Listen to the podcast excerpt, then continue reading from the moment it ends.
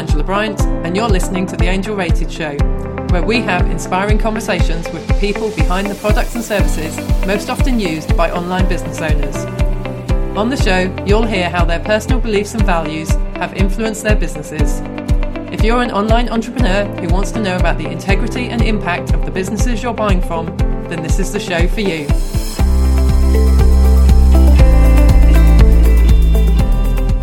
Hello, and welcome to this episode of The Angel Rated Show. I'm Angela Bryant, and with me today I have Laura Roeder. Laura is the founder and CEO of Meet Edgar and Paperbell.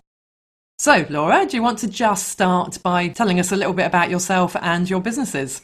Yeah, so I am a lifelong entrepreneur. I've been an entrepreneur for the last 10 plus years, 14 years, I guess. I'm trying to do the math of how old I am. And the companies that you mentioned are my two most recent companies, which are both software companies, SaaS, meaning online cloud-based software. So Meet Edgar is a social media marketing tool. We target solopreneurs, very small business owners who are doing their own social media. So we have a lot of freelancers and consultants and coaches and people doing online courses. And Meet Edgar is all about automating your social as much as possible, making it really easy, making sure you're hitting all the networks with all your best content. And Paperbell was launched earlier in 2020, and that's a software for coaches to make it really easy to run their business. So we handle your billing, we handle your scheduling, your client management. Basically, we're a new kind of tool that you use to run an online coaching business. And coaching meaning like life coaches or business coaches, not like football coaches. So what, in either of those cases, what was the reason behind you starting those businesses, those software companies? Yeah, a theme that I've seen in my life and what I like to create is really all about creating a lot more space and ease. So the way that I have run my businesses is kind of unique in that I've mostly worked part-time. Since I started Meet Edgar, I was actually pregnant when I launched Meet Edgar, went on maternity leave in the first year. I work part-time now, even with everything I have going on. And, I'm a big believer in creating a business that you love and not sacrificing your life for your business. So that's the theme I see in both Meet Edgar and Paperbell is, I think if you're not someone who creates software, sometimes you don't know everything that software could be doing for you. I mean, obviously you're very passionate about all the things that can be done with software. That's, what your website is all about. And I find that so many people just are still doing a lot of things manually that they just don't need to be doing because you can just hire software to do that for you. It all happens magically, automatically. And that's actually a really, really valuable factor in freeing up more of your own time is getting really savvy about using these tools for your business. So would you describe that as sort of the purpose behind the businesses? Is it about creating that ease for other people and making them be able to focus on the things that only they can do that they're brilliant at? Exactly. So with Paperbell, we talk about how if you're a coach, you do it because you love coaching, right? Not because you love figuring out time zone converters and trying to make sure that, 6 p.m. for them is 4 p.m. for you. Like, that's not why anyone became a coach. You became a coach because you love experiencing that client transformation. So yes, that's definitely a big purpose for me. And same with social media, right? Like, it can be fun to be on social media, but just sending out the updates to Twitter and organizing what you're doing for the week. I mean, some people love it and some people think it's fun. A lot of business owners, it's just sort of a chore that you have to get done to promote your business. So whatever I can do to help take care of or automate those chores for people, I mean, I think it's sort of the dream. Like, if you're a coach, it's the dream that you could just work with your clients and you would never have to market, you would never have to do billing. Like, you could just show up and help people. So I think whatever I can do to get people closer to that dream. And before you started doing software stuff, were you coaching yourself? Yeah. So I was mostly in kind of the online course world, but I've also done business coaching and marketing coaching. I was a web designer when I first started. So it's kind of all been in the space of websites and online marketing and social media marketing. So what then, was there a trigger or something that happened that made you start moving towards the software side of things? Yeah, so before I launched Meet Edgar, I was teaching courses primarily about social media marketing.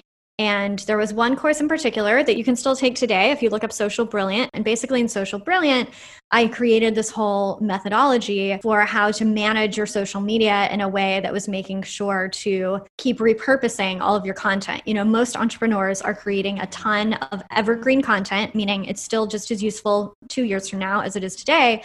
But the problem that I saw then is still the problem that I see today. A lot of people don't bother to keep showing their content, right? They record a podcast or they write a blog post and they promote it that week.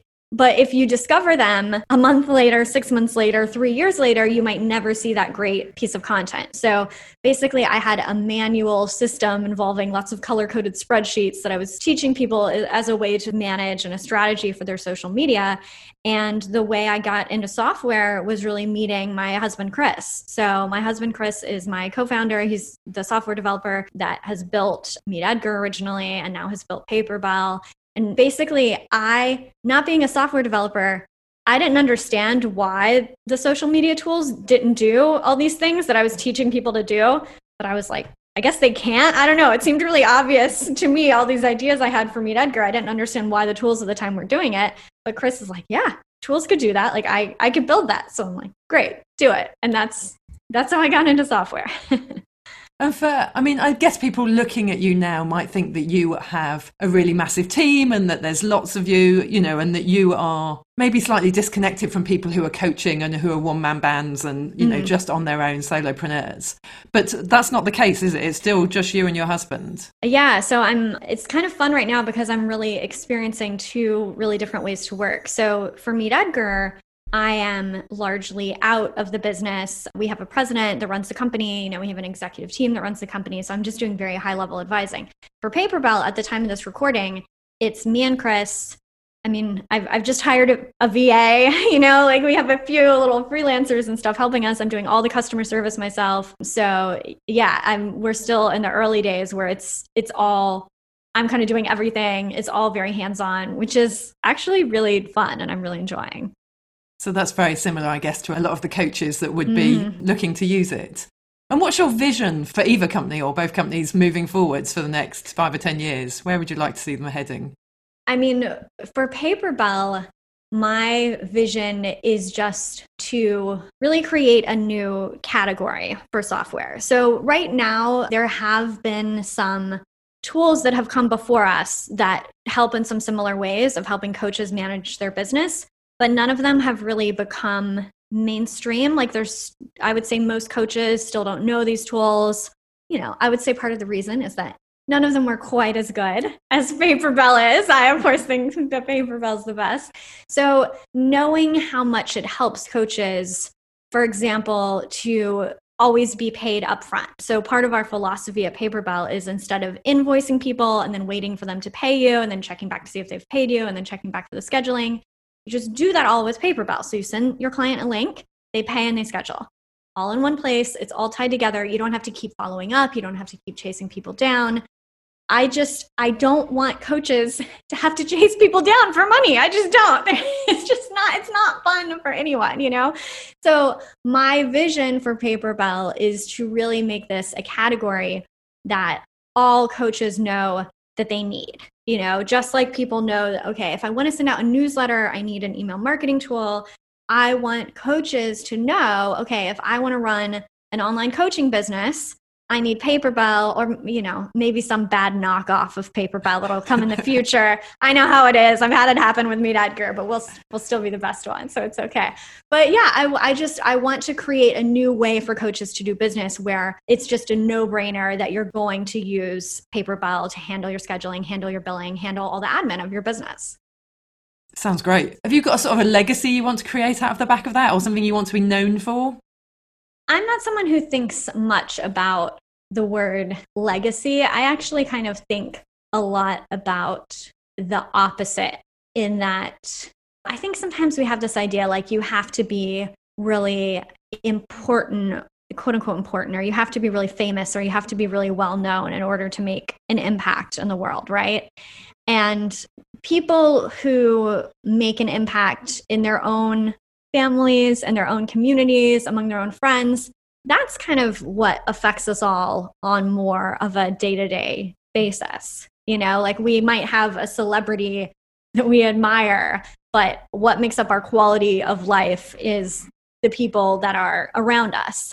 And I think sometimes for entrepreneurs, there's this pressure to do everything really big, you know, that your company has to be enormous, or that you have to be not just a nutrition coach, but America's #1 nutrition coach with your own TV show, you know? So I like to kind of think of the impact that I'm making on people every day, which one way that I do that is with the tools that I've created, right, to make entrepreneurs' lives a little easier. But I know for some people, a word like legacy is like very inspiring. For me, it's kind of the opposite, where I feel like, oh, that's kind of a distraction, where I feel all this pressure to leave a legacy. I'm just going to kind of think about what's in front of me right now.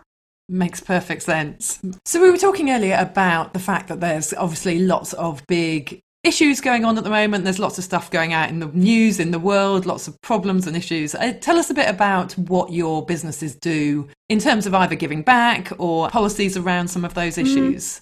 Yeah, so, you know, this one, it's been an interesting year, because I've always been someone who does give both time and money. Well, much more money since I had my kids. I did a lot more volunteering before I had kids. Now it's primarily money. But I never made that something public with my companies. And I always felt a bit weird about it, because I mean, just from a sort of logistical point of view, you know, my American company, Paperbell, we're an S corp and I'm the sole owner. So like the company's money and my money are kind of one and the same. So when I donate money, it comes from me, not the company. And I felt like, well, why would the company want to know where I'm giving money? Like maybe that's not the same place that they would want to give money. And I think something that this year has really shown is that people really do want to know what causes the companies they work for, what causes they're giving to. It is really important to them.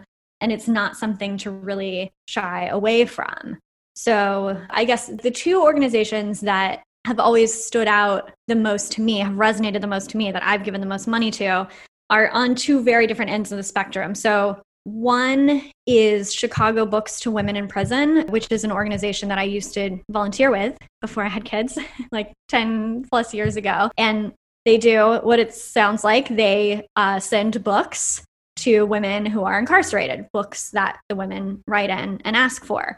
Most American prisons have no libraries. Like people have a vision that's maybe very different from reality about how hard it is to access education or just books for fun in prisons. And that one was an incredible experience to volunteer for, because you have just this very close connection to the person that you're helping, because you're literally reading a letter that someone sent you. The way it works when you volunteer is you read the letter, you see what they ask for, and then you walk around the room of books to see what you have that'll be most similar to what they asked for. And then you write them a little note, let's hope you like them, and you package them up and you send them out. You know, it's a very close connection. And that's inspiring to me, because I get moved by the idea of being able to give people a little help that maybe are feeling like they've been forgotten. You know, I'm sure a lot of people that are receiving this books have not received a lot of help in their lives, right? There have been a lot of times where they've hit dead ends, where they haven't gotten any help, where they really needed help. So just this small gesture of thinking, oh, okay, somebody I don't know cares enough to read my letter, to send me a book in the mail, can be really meaningful. And I mean, we would hear back that it often was very meaningful for people.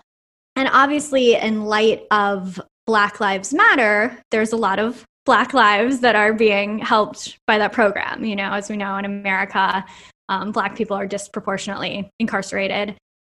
Also, earlier this year at Meet Edgar, we did give, it was 10 to 15,000 that we just divvied up among organizations that our team chose, you know, that they were excited about giving to related to the Black Lives Matter movement. So I feel like I'll pause pause there. That's one of the ones. No, fair enough. No, it's just really interesting. I find it fascinating to understand, what drives people and what they're passionate about and interested in. And I think it just helps give sort of more of a flavour of the sort of business that you're investing in, or that you're choosing to work with, and software that you're choosing to use. Yeah. So tell me a bit more about your sort of some of your other personal values or sort of worldview.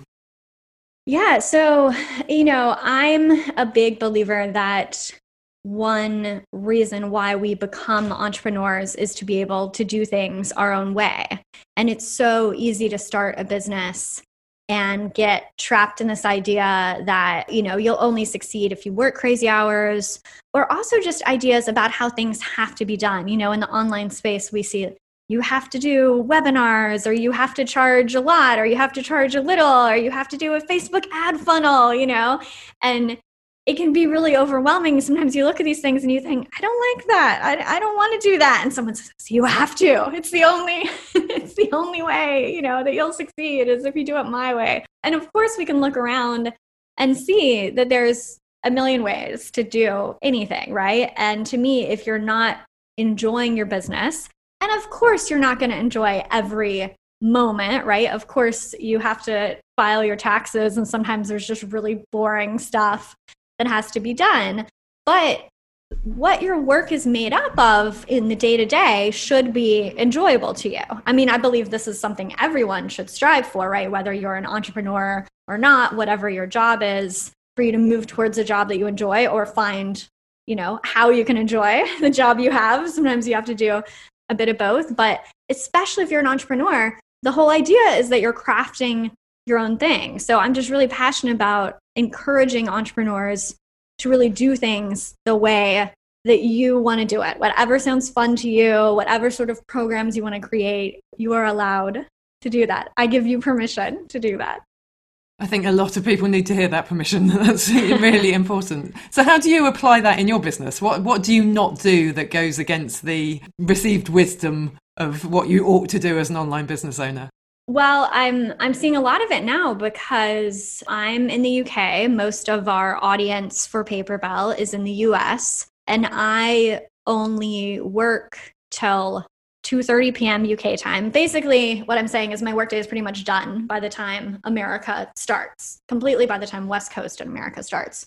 And that means that I'm not doing customer support during prime time for a lot of our customers. A lot of them have to wait until the next morning to hear back from me in the UK.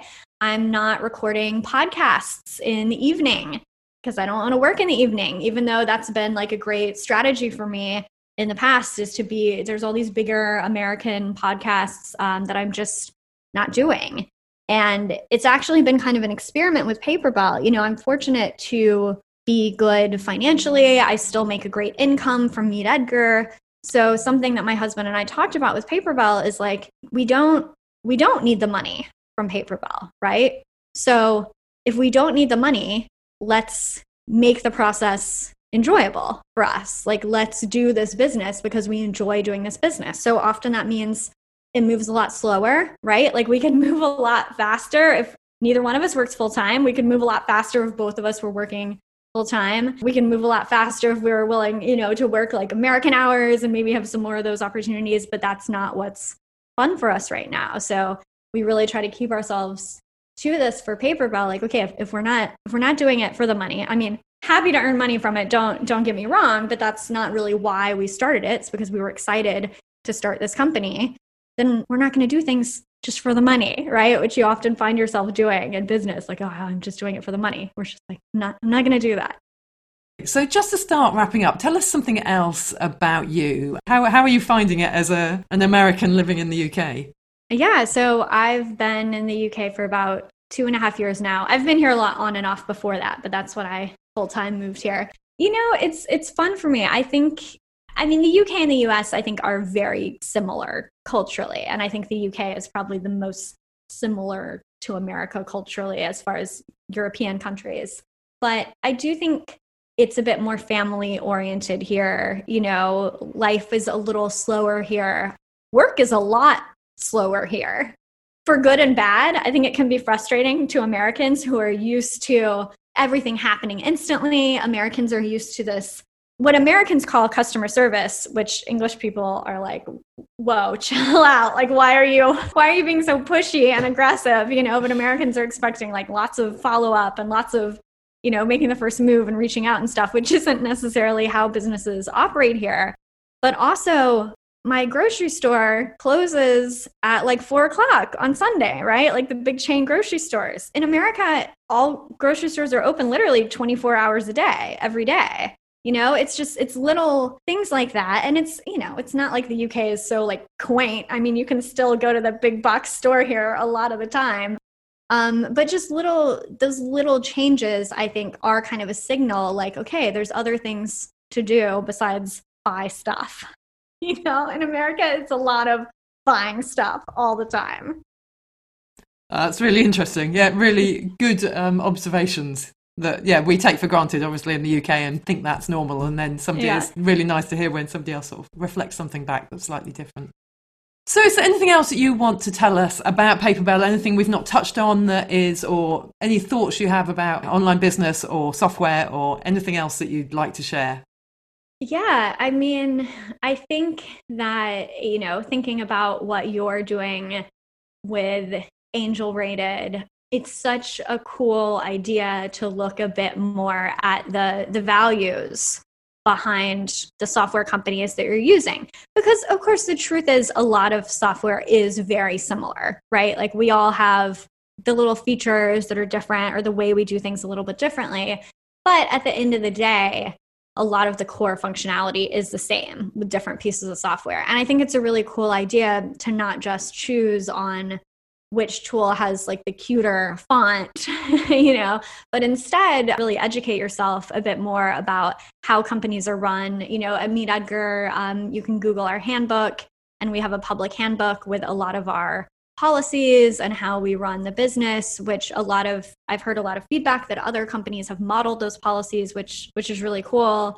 So now you can do more research on a lot of companies. And I know for myself, if I'm looking at software, I'm always looking for the About Us page to get to know the founders and get to know the team. And it's shocking to me how many companies just have nothing, just have no information about anyone running the company.